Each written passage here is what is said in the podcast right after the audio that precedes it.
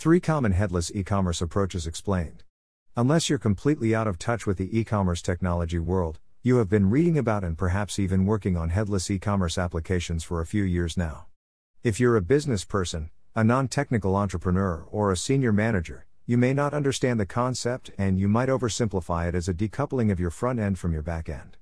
This blog post will aim to summarize and boil down a number of headless approaches and applications to their core and describe in layman's terms the value proposition of each. Using these three common examples, merchants can consider whether a headless approach and a CMS powered experience on the front end can be coupled with a powerful e commerce platform on the back end to create a great customer experience. Example 1 Build it, configure it experiences. If an e commerce merchant requires a user experience that includes a rich and detailed product configuration experience, there's a strong case for a headless approach. Any product manufacturers or retailers that are selling products with many choices, options, and variants, especially if there is a build it on your own type of requirement, would do well to investigate a headless approach.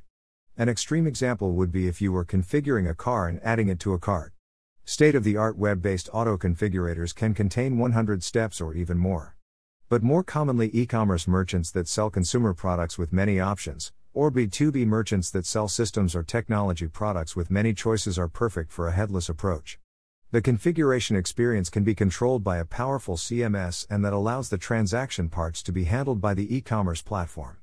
This approach allows the experience team to have flexibility to create custom configuration apps and experiences without having to worry about the transactional aspects or if the e commerce platform CMS is powerful enough to create a rich user experience, like a complex configuration.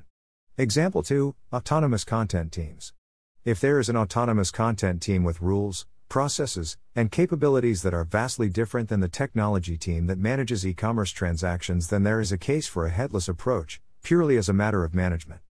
The content creators, including product managers, can manage the user experience as they see fit without worrying about how a changing catalog or new product alterations have an impact on the back end operation or the transaction aspects of the application.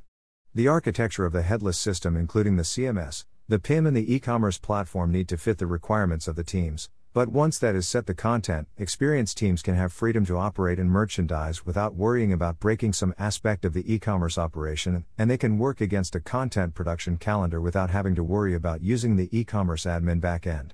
Example 3 PWA The Mobile World. Progressive Web Applications, PWA Performance. Progressive Web Apps, PWAs, are a hybrid between a resident app and a website an application that works on your phone outside of the browser but can utilize the data from an e commerce website when connected. There are some that argue whether or not PWAs are an example of headless. In a way, they are since it can allow a merchant to give a user an experience on their phone without being connected to the platform. So there's a decoupling of front end and back end there. Merchants are targeting mobile phone users increasingly as consumers and business buyers use their phone more for everyday purchasing from e commerce sites.